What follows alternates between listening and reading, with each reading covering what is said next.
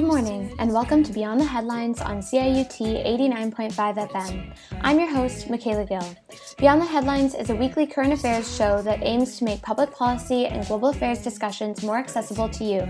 We take you beyond the headlines of our daily news, bringing you access to current leaders through in depth interviews. You can join us in the conversation by tweeting at beyond underscore headlines. That's B Y O N D underscore headlines. Achieving gender equality requires the intentional mobilization of resources worldwide to design and implement policies that protect and empower women. However, policies and development programs often rely on biased data collected in majority from men, making the needs and experiences of roughly half the population essentially invisible. Today, we are joined by incredibly knowledgeable experts to discuss how big data can be leveraged to achieve gender equality. Our first guest today is Ali Dunn. Ali is the founder and executive director at Data Feminism Network, a nonprofit organization and community hub dedicated to promoting equitable and gender sensitive data systems for better, more inclusive decision making. Previously, Ali worked for the United Nations Statistics Division and the United Nations Development Program, where she performed statistical analysis to promote components of the 2030 Agenda for Sustainable Development. Prior to joining the UN, she worked with the government of Papua New Guinea to establish interventions to reduce gender based violence across the country. Ali, thank you so much for joining me today. Thanks for having me. To start us off, I was wondering if you could tell us a little bit more about the social impact measurement policies that you designed with the GIFT Foundation. Definitely. So, the GIFT Foundation, which stands for Girls in FinTech, is a STEM and financial information skill development and education program for female students and post school learners who have an interest in pursuing a career in FinTech. So, the mission of this foundation is really just to make fintech an accessible career choice for girls and women in South Africa. But they also want to have a wider impact of establishing female social and economic independence through career development and education to ultimately help break cyclical poverty and secure gender equality in South Africa. So when I joined the team, the organization was just starting out and they hired me to create this social impact measurement policy so I created this thing called a theory of change, also known as a causal chain, which basically visually depicts the link between the GIFT Foundation's inputs, outputs, outcomes, and long term impact. And this just provides the organization with a means of monitoring and evaluating their progress. So the idea is to measure both objective and subjective outputs. An example of an objective output would be X girls mentored or X girls placed in internships after the program. And a subjective output would be something like self reliance or confidence or empowerment, which is a lot more difficult to measure. So then you take it a step further and you dive into the key drivers for delivering on our mission, such as excellent teaching and learning opportunities or having an environment conducive to learning. And then once you have all this from a data strategy perspective, you can then determine what metrics are important to track. So essentially, I was just there to answer the questions how do we measure empowerment? How do we improve that measure? And how can we use the data and lessons learned from that measure to improve the program? So the program, it's an independent foundation working more on a local level and empowering individuals on an individual level. But some of the outcomes that they're working towards is girls gain transferable skills for entering the labor market or you know there's an increased capacity for girls to earn an income through sustainable employment and then eventually leading to that more long-term impact of establishing female social and economic independence and breaking that cycle of poverty. So although they don't directly influence policies that do that they help achieve those outcomes through skill development and education I'm also really interested to know more about your work with UN Women. What did the data illuminate for you about the issue of gender based violence in Papua New Guinea while you were working with that team? This was one of my favorite projects, but I do have to clarify that I did not work for UN Women, but with UN Women as an intern for the strategic advisor to the governor of the National Capital District Commission in Papua New Guinea, who also happened to be a senior consultant on UN Women. So I was working with UN Women on that project, but not hired in them or hired by them. So, yeah, on that project, I supported the design of the National Capital District Commission strategy to end gender based violence. So, they sent out this countrywide survey to get a better idea of people's attitudes towards gender based violence and experience with it as survivors or whether they had any experience at all. So I analyzed this data to identify high risk perpetrators, high risk survivors, and those who are likely to support spousal violence based on patterns and trends in the demographic data. And this was really eye opening and inspiring for me because you were able to look at this data and kind of generalize that this age group, gender, and region are particularly high risk of being or becoming perpetrators. And then similarly, this age group, region, and income level are high risk survivors. And in doing so, this data illuminated, first of all, the issue at hand, you know, show the government this is an important issue that needs attention. But it also not only reaffirms that gender based violence is a problem, but it highlights where interventions are needed most. And in this way, the government was able to create more effective programming by targeting those groups that are higher risk. One of the key findings of the UN 75 Tajikistan report was that gender equality was among the top two priorities for women who were surveyed, especially those without post secondary education. Why was this finding so important for the future development of the country, and why specifically were less educated women more concerned about gender equality? Gender inequality is a major challenge in local, national, and global levels. Not only does it affect the lives of individual women and men and non binary people who unfortunately weren't included in this particular study, but inequality between genders stunts economic growth and hinders development. And at the end of the day, it's women and non binary people who feel the negative effects of gender inequality. So it's not surprising that it's a greater priority for them. And this train of thought kind of extends to the second part of your question, which is why do less educated women feel more concerned about gender inequality? And I think that this might be a reflection of the fact that without an education, we know it's more difficult to get a job which can lead to lower levels of self reliance and confidence, less autonomy. And because of this, less educated women are even lower down in our hierarchical social ladder and often feel the effects of gender based violence and other forms of inequality more drastically. I just kind of think of it as additional layers of oppression. And now, after gaining this wealth of experience, you are the founder of the Data Feminism Network, and you've engaged with a variety of researchers, analysts, and activists who work in the realm of gender data, where you've learned about many data fails across policies, development initiatives, and industries. So, could you please share with our listeners some of the more surprising data fails that you've learned about that impact women in their everyday lives? I could go on and on about data fails. There are so many. But data fails essentially, for those of you who aren't familiar with the term, I guess, data fails stem from what we call data gaps. And a data gap that we focus on at Data Feminism Network is known as the gender data gap. Or I guess I should say it's it's an umbrella, it's a type of gap that, that we focus on. And the gender data gap essentially refers to the fact that the majority of information that we collect globally, everything from economic data to medical data, has been primarily collected on men. And the effects of these gender data gaps can range from uh, annoying to fatal. So I'll start with a more annoying example and get darker as, as we go through. But if any of you women work in an office or any of you female listeners out there, I'm sure you can relate to it being way too cold. It's October now where I am in New York City. And it's still pretty warm out, surprisingly, but I still have to bring a sweater or a scarf, even though I walk to work in a t shirt because it's freezing. And the reason for this is that the formula that was used to determine office temperatures, it was developed in the 1960s and it was based on the metabolic resting rate of a 40 year old 70 kilogram man. So like an average age and weight of a man, but women's metabolisms are, are a lot slower. So it means that we get colder more easily. So there's an annoying data fail. A more fatal example is that medicine has been built on the assumption that male bodies can represent humanity as a whole, which has led to a huge historical data gap when it comes to female bodies.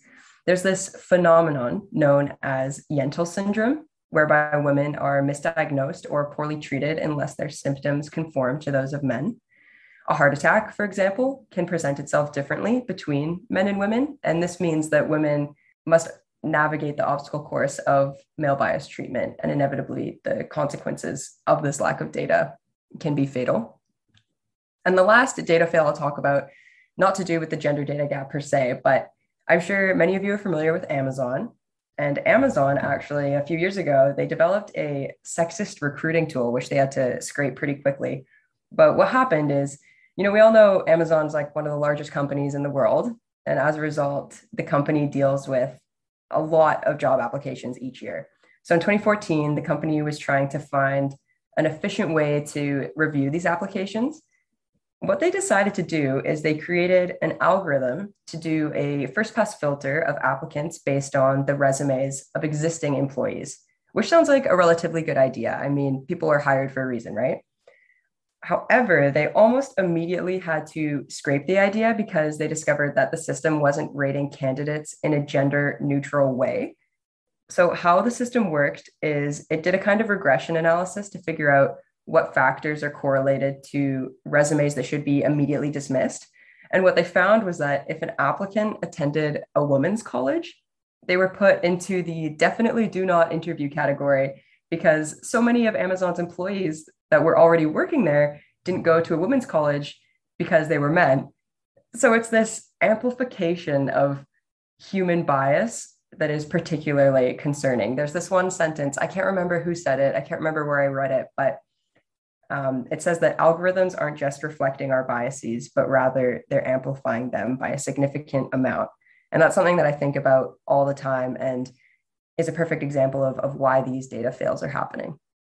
So, lastly, what are some of the most impactful things that you've learned about gender inequality in your work? So, my work is focused on the intersection of data and gender inequality. So, with that in mind, there is one book that has been particularly influential in my work and was actually a big inspiration behind the founding of DFN. And that's a book called Data Feminism by Catherine D'Ignazio and Lauren F. Klein. If you haven't read it, I would highly recommend. So, data feminism is a term that they coined when writing this book, and it's essentially a framework for thinking about data science and ethics that is guided by ideas of intersectional feminism. So, it's tied to gender equality and just equality in general, beyond gender. So, there are seven principles in the book, and one that I think about most often in my work is considering context, which essentially refers to the fact that the numbers don't always speak for themselves and data isn't inherently objective. So you need to ask yourself when when you get a data set, I always ask myself, who is collecting this data? How was the data collected and with whose goals in mind? Those are some questions they talk about in the book and questions that I have repeatedly asked myself over the past few months in my work because all of these things will shape the types of responses you get when collecting data and it will influence your data as a whole. So there's a famous example pertaining to gender from labor force participation rates, where depending on how you ask the question of women, labor force participation rates go up or down. And obviously, they're not actually going up and down, but the data ends up being more or less accurate depending on how you frame the question. So, this idea that data isn't something completely objective and acknowledging all the different aspects that influence the validity and accuracy of your data is important to keep in mind and definitely one of the most impactful learnings in my work. Thank you so much again, Ali, for joining us today. It was wonderful having you on the show. Thanks for having me, Michaela. Once again, that was Ali Dunn. Remember, you can join us in the conversation by tweeting at us on Twitter at beyond underscore headlines. That's B Y O N D underscore headlines. Our next guest is Dr. Claudia Lopez. Dr. Claudia Lopez is a research lead for capacity development at the United Nations University International Institute for Global Health. Prior to joining the UNU, she was an affiliated lecturer in statistics and methods at Polis and a lead consultant in big data and gender at UN Women. Claudia has also worked on the charity sector with Girl Effect as a data scientist and Africa's Voices Foundation as the head of research and innovation, where she led projects that used digital data to accelerate and evaluate the impact of public health interventions. Thank you so much, Claudia, for joining me on the show today. Thank you, Michaela. It's a, I'm very glad to be here at the show. In co authoring the UN Women Report on Gender Equality and Big Data, you note gender gaps in traditional data. Could you explain the difference between traditional data and gender data and highlight some of these gaps? Yes, I can, I can first make, make a distinction about traditional data and, uh, and uh, innovative data. Traditional data is the data that we use so if you think about the sustainable development goals framework is data that we need to measure the progress towards these goals. So we have indicators uh, for um, each, each goal, uh, a number, a set of indicators, and the countries need to collect data systematically on some of them on an annual basis or more or less, so just to understand and to monitor the progress. So the, the methodologies that are used they are not very innovative in a way that they need to be used in a consistent way, in a standardized way, and in a credible way. So it's possible to establish comparisons across countries and over time. So depending on the indicators, some indicators are more at a level of the, of the nation, others are more uh, at individual level. So it's uh, their type of methodology, methodologies that use are, for example, household surveys, or there, there are some, there are other, other methods related with the policy analysis, or some indicators are really straightforward, that is the percentage of women in, in leadership position. So we can just look at, um, there are data organizations that compile the, the gender gaps in the, in, in the parliament. So these are the traditional data that are credible. But the problem with these data sources is that they take a lot of resources to collect it implies time, it implies costs. And I think the, the main challenge is not as much the time and the cost, but has to do with um, the skills that are needed to collect this money, this, this, um, this data. So the main challenges in terms of collecting this traditional data are related with resources, uh, costs in terms of uh, actual costs, in, in terms of the money, the costs in terms of the time and, uh, and human resources. And um, also, the, one of the main challenges is the skills. So the skills are not distributed equally in the global north and the global south. And, uh, and for example, uh, to do household surveys um, in the most rigorous way, we need sampling frames that are based on census data.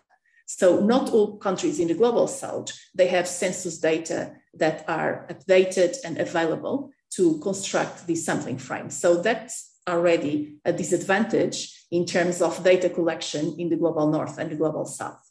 But we know that digital data is burgeoning and we can access data from digital platforms. There's also, of course, a difference in terms of low and middle income countries that people don't have access to, the, to, to these platforms and the platforms available may be different from, from other countries. Um, but there are information that is circulating that tell us something about people, about communities and countries.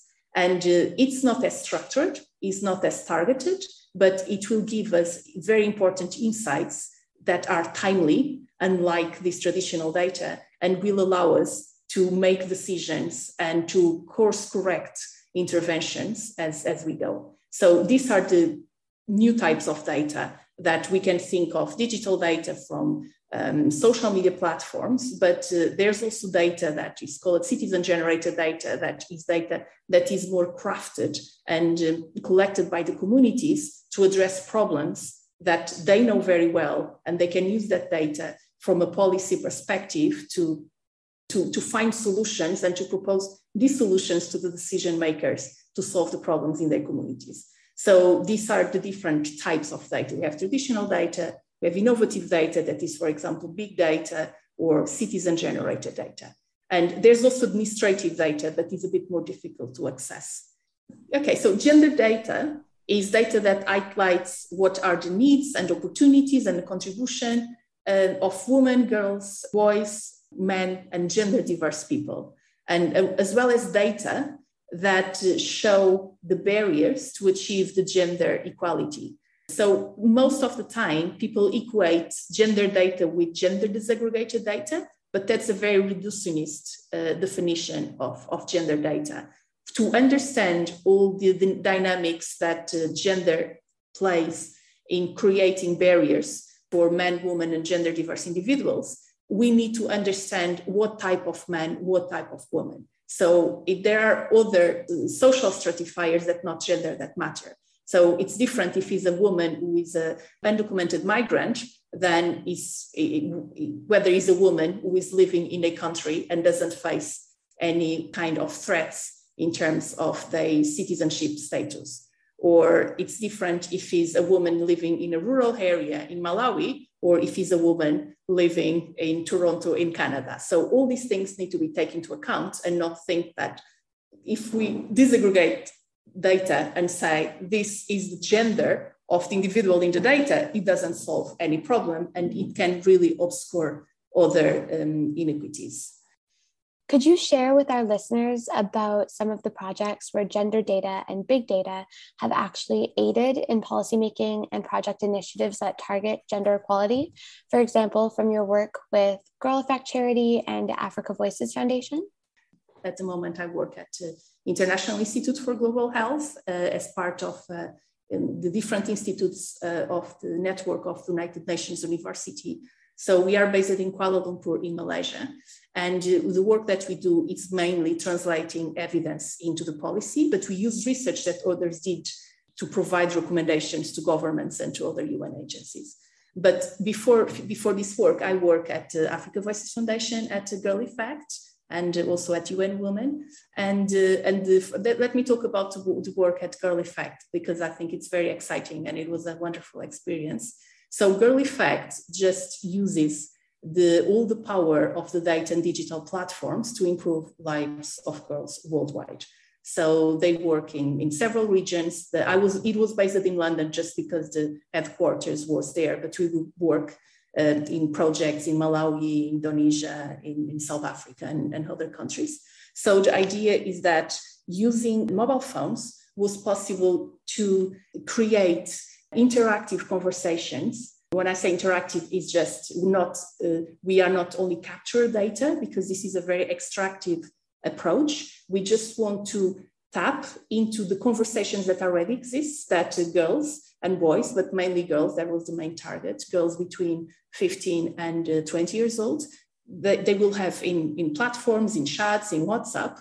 The idea is to tap into these conversations in these chats and curate them in a way that girls would trust. So there will be uh, someone called Big Sister, uh, for example, in South Africa, that was like a older woman would give advice to the girls and the guys, girls would feel safe to ask the questions that they want in terms of sexual reproductive health, in terms of education, in terms of the relationship with their peers and their parents, and we'll learn from each other. And, and there was an amazing, um, amazing project to understand how can we get into the, um, the intimacy and, and the lives of these girls and how they trust and how they trust the platform with the data. So this was a platform that was created only for these girls was, was called Springster. So there was some articles, uh, there was some um, blogs with the stories, and they uh, and, and all the, the, the, conversational data from the chats was used to understand what are their needs, what are the gaps in information, and uh, all the all the articles and all the information in the platform was directed to their needs. So it was possible in real time to understand what the questions are asking, what are the challenges they're asking in their lives, and try to provide them resources um, in terms of information to help them. So that's, I think, a good example of gender data. In one of your papers, you highlight that over 50% of the women in rural sub Saharan Africa aged 15 to 24 had been pregnant before their 18th birthday. Can you explain what these gender inequities are and how they influence health outcomes? Yes, of course. I think gender inequities, they come in, in very different shapes and forms. And it will be difficult eh, most of the time to identify a context where gender inequities uh, are not present. Maybe just for, for our listeners, if they are new in this area of gender. So the, there's a difference between the gender inequities and gender inequalities. Gender inequalities has to do with the equal opportunities for for men and for women and gender diverse people. So gender is not binary, and it's increasingly there are different genders and people can identify with them. It's the gender inequality has to do with the giving equal opportunities. But inequity goes one step further that has to do with the, with the fairness of the opportunities. It's just to make sure that not only the starting point is the same, but the starting point is adjusted to the needs of these different genders. So there's some specificities that come with this gender, and this is the intersectionality approach that is understand gender in context. And uh, through policies, through interventions, we need to understand that, understand that context, and adjust all the different actions, all the different the objectives of our research to, to this gender in context. So this will create the gender um, equity and, uh, and will help us to advance SDG 5 that is uh, related with the gender equality in the SDG framework. One, the main source of, of this gender inequities has to do with different expectations and roles for, for example, men and women. So even if people have the opportunities and equal opportunities, they were primed to think that they can achieve different things or they can behave in a different things and, uh, and their aspirations may be different. So, and I'm not saying that genders, they may not have their own different aspirations or specificities. It, it can be, there's nothing wrong with that, but is wrong when this is imposed by the society and people, even if they want to do something different, they may not have the opportunity to do it because they are under the scrutiny of, of others in their communities, in their groups, or if you want, don't want to, to think at uh, small groups, families, and community level, we can think in terms of the policies. So not all policies are consider gender. So the idea of gender, gender mainstreaming in policies, in funding, in investment is relatively new, and there are some progress done in that respect. But uh, when we have a policy, we cannot think that this may apply equally to men, men women, and gender diverse people. It's not necessary. It's, it's needed, but it, it's, it's necessary to go one step further to say if you really want men, women, and gender diverse people to achieve at the same point, to have the same type of outcomes, health or others, what do we need to adapt to help them to get there? all the structural determinants are related with the with these inequalities in the labor force, inequalities in the, for example, unpaid care work for women, inequalities in, in places in, in, places of leadership that are not accessible to women, even if they are there and women can can go to the top, but they women then need to have a, a, path that more difficult than, than other men. And I'm not generalizing. I explained already that depends on the context because they have the families uh, that, that will expect them to have a certain role. They have children that uh, they, they will have less time because they spend more time doing home duties. So there's all these challenges that one gender may have that other genders they don't have. In order to achieve gender equality by 2030, what are some of the top priorities as you see them to improve gender data and improve policies and initiatives specifically targeting women? Yes, so let's talk specifically about data and gender data. So, gender data is still very rare. Just to give you an overview of uh, what's happening in terms of uh, collecting data related to gender equality for the sustainable development goals. So we have one goal that is SDG 5 that is related with the gender um, equality. But one of the um, aspects of the SDG framework is that gender cuts across all the other SDGs. So to achieve, for example, SDG 3, that is related to the health and well-being, we cannot do it if you not achieve gender equality. So they are all interdependent. And I could give you other examples of the gender aspects of work, of, uh, of the economy, of, uh, of the environment. So it's impossible to go where you want to go in terms of these SDG targets if SDG 5 is not a priority and all the gender aspects of the, of the other goals. In terms of the data that we need, we, we know that only 20% or 22% of the gender specific indicators, indicators that, that they need to be at least gender disaggregated, only 22% of these indicators have uh, have adequate data. So it means that like 80% of the gender inequalities that we are not capturing. Those that we expect, because there are other gender inequities that uh, are not captured by the SDGs, not only because there's no data, but because there are gender issues related with, for example, with surveillance, for example, gender based violence in the digital world. Uh, and, and these things are not captured in the SDGs just because maybe when the SDGs were formulated, this was not a priority. I think in terms of the way forward is we need to improve the collection and, and the dissemination and utilization of this gender data that is not only segregated by sex, but also by the other intersectional attributes.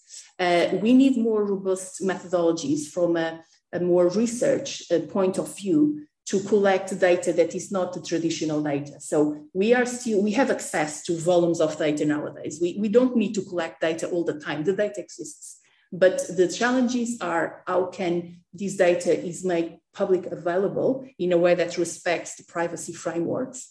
And how this data can be analyzed using uh, methodologies that are rigorous and that can allow us to extract some information, some good insights that can be informed policy. So this type of methodologies, there are good examples. And if you see the in the UN Women brief on gender and big data, there are some examples there. It's also important to develop methodologies for collecting data and using the new platforms for digital data or also for citizen generated data. But this type of methodologies, they are yet not very robust, and there has been several critiques when they compare them to traditional data. So it's important to do some progress in terms of research methods to collect and process and extract knowledge from this data.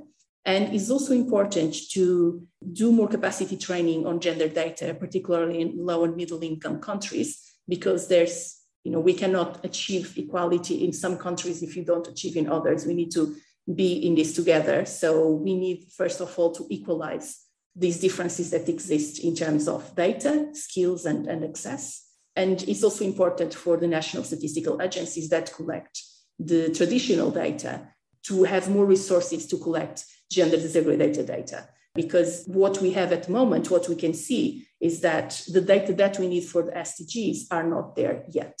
So we just need to think of how can we get that data that will give us very rigorous benchmarks and rigorous indicators to measure the progress in terms of SDGs. But uh, as I explained in the beginning, like this data is, um, is not timely data. So it takes maybe one year for a cycle for a household survey for the data to be available. So we need to complement this traditional data with uh, these more innovative data sources to understand what's working in this moment um, now. So I can give you just one example of why this timely data is important.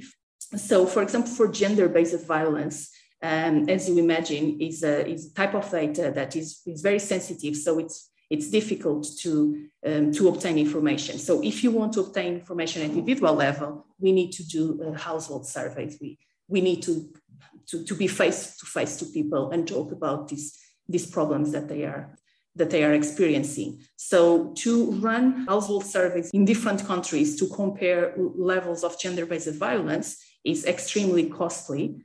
It's needed, but it cannot be done every year. So, there's a new report that came out in last year in 2020 that was during COVID times that we all knew that gender based violence was a shadow pandemic, but we didn't have data about that. We knew that was increasing based on reports from you know, administrative data from um, call centers where we could see that the number of cases was increasing just because there are more people reporting cases of violence. But probably this was just the tip of iceberg. We couldn't know what was the extension of the problem. So when this uh, report came out was based on data, but the data was already from 2017, 2018. So it was before COVID. So it means that we didn't have any evidence to using this traditional data to understand the, how big was the shadow pandemic.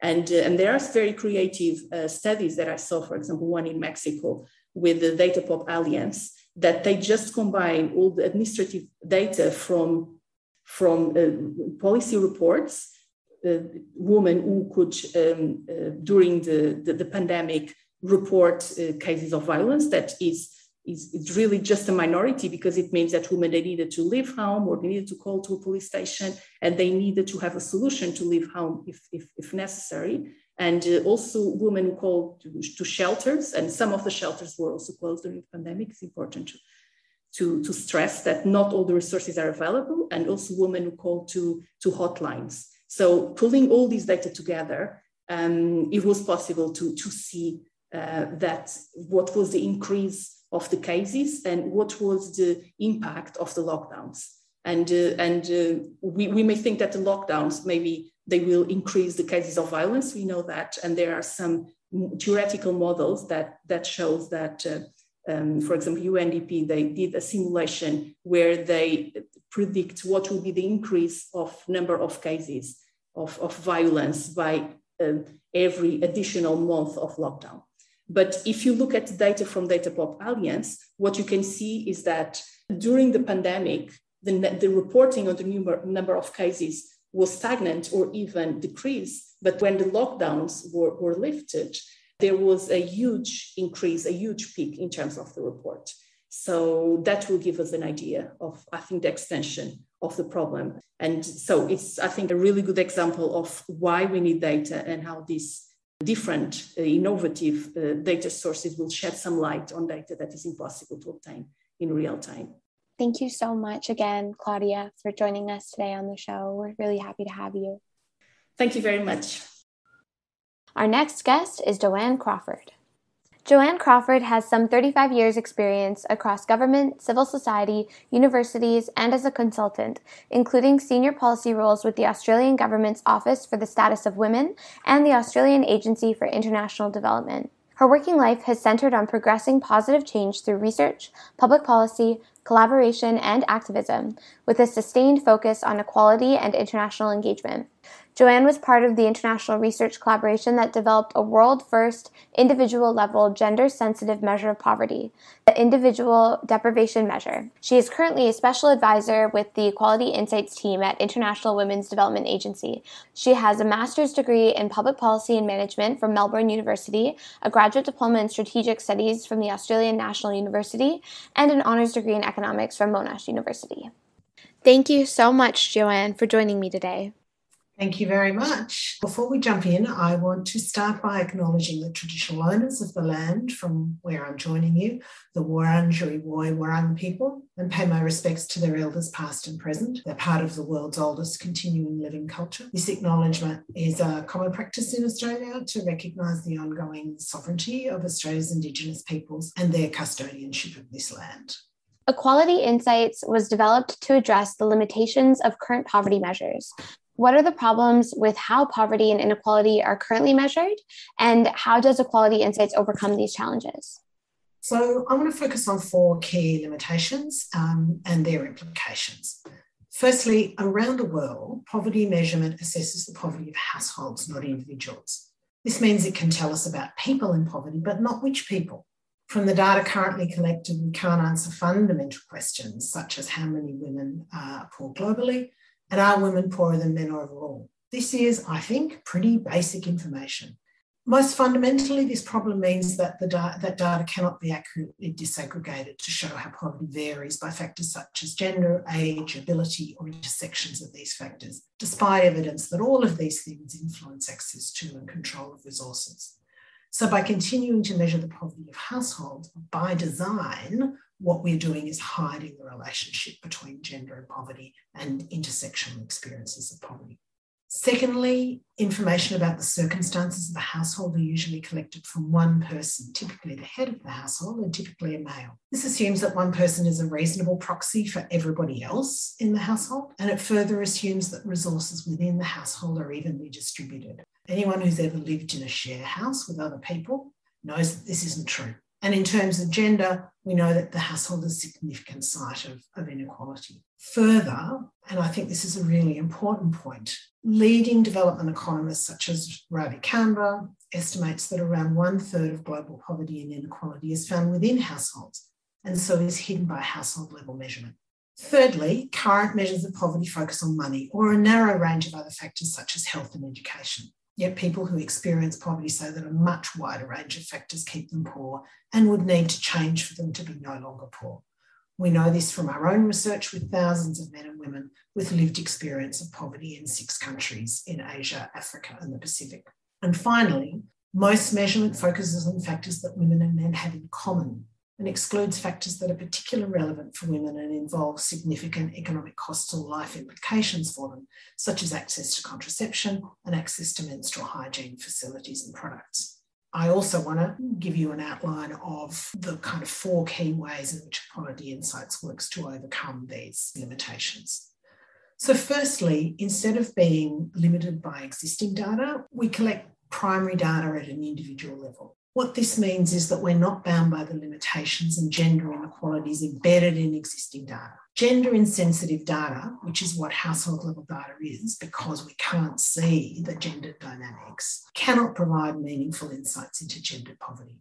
Of course, it makes sense to use gender data where it exists and is available. But data about a household can't provide insight into the relationship between gender and poverty. Additionally, the surveys from which much of the data currently used for multidimensional poverty measurement only interview women of reproductive age.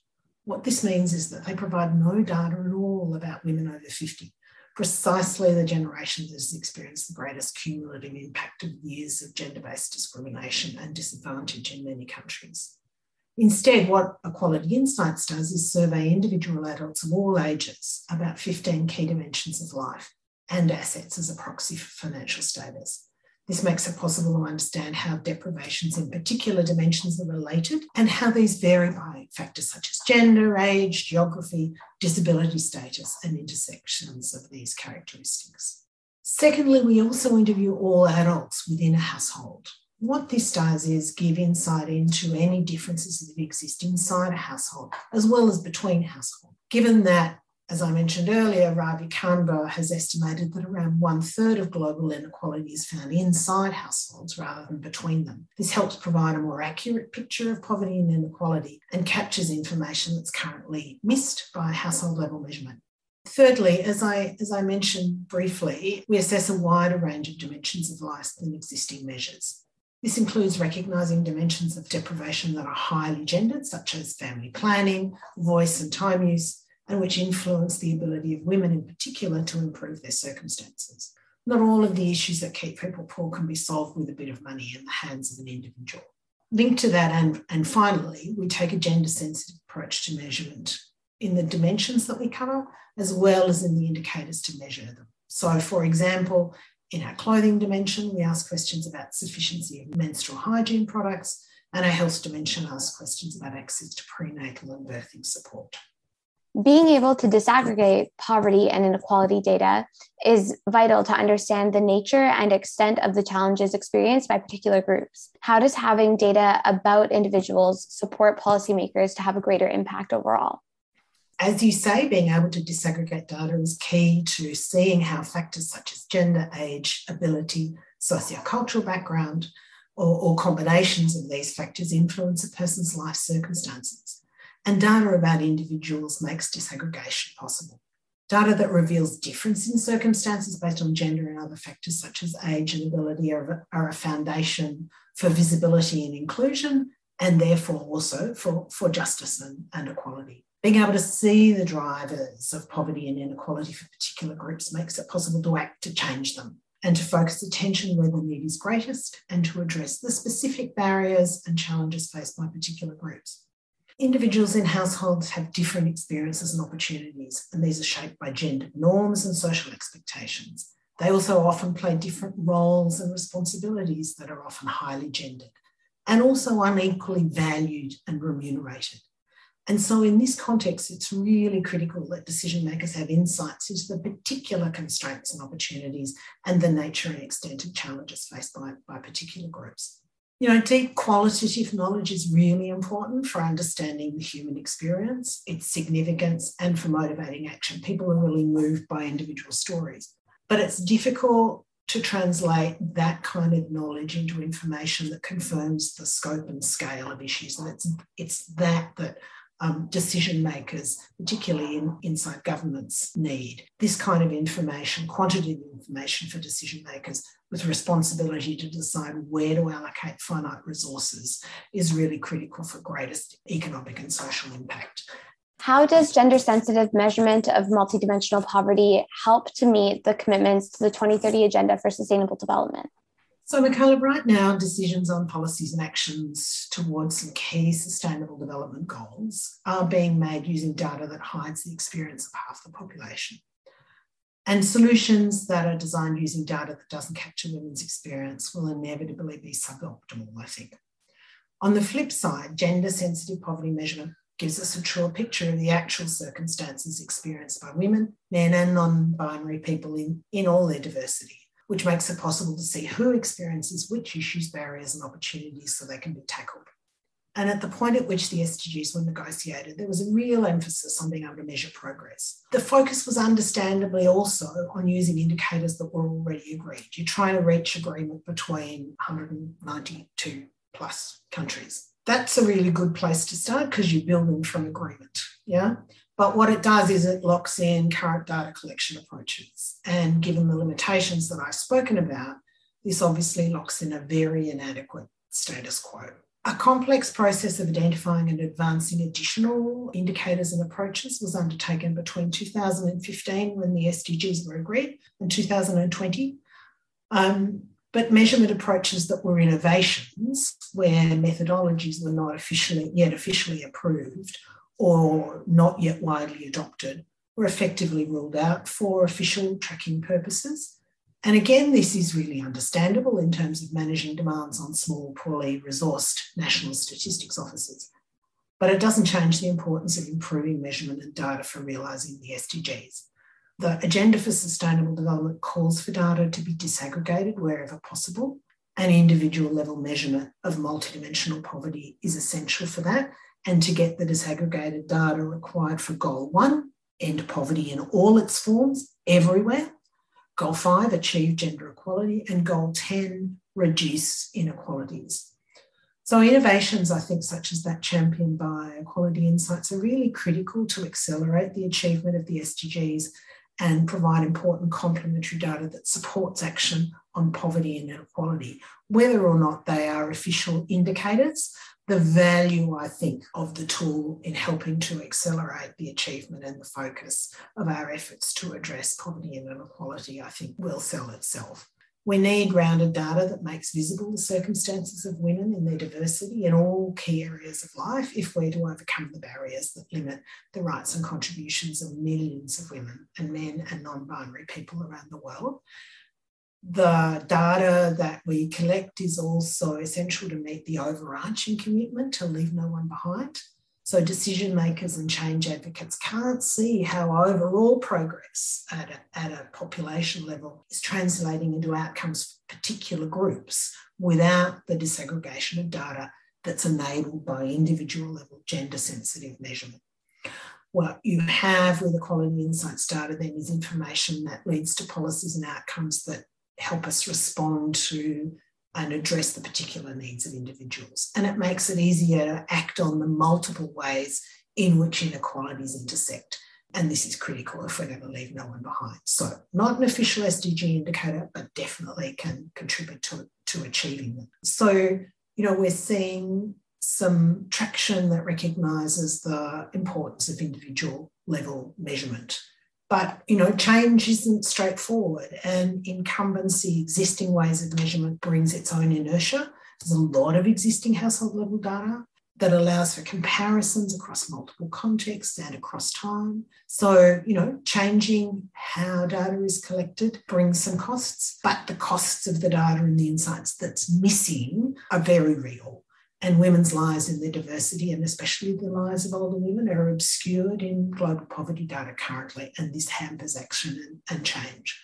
Change requires demand for new data, not just collecting it. And it also requires a capacity to use that. And so bringing together people with expertise in a new measure, such as the Equality Insights team, and people with deep knowledge of the context and the political context can help in navigating change and expanding the use of new data sorters. Thank you so much, Joanne. Thank you very much, Michaela. I so appreciate the opportunity. Once again, that was Joanne Crawford. You've been listening to Beyond the Headlines on CIUT 89.5 FM. Many thanks to our guests for joining us to discuss the topic of big data and gender equality. Today's show was produced by myself. The views expressed on this show do not necessarily reflect the views of the producers, CIUT, or the Munk School of Global Affairs and Public Policy. If you missed any part of the show, be sure to check out podcasts of all of our episodes on our website at www.beyondtheheadlines.net, as well as on Spotify and Apple Podcasts. If you're a fan of our show or want to stay up to date with policy and global affairs issues, follow us on Twitter at beyond underscore headlines. You can also check us out on Facebook or Instagram. Be sure to tune in next week as we continue to take public policy and global affairs discussions out of the hallways and onto the airwaves.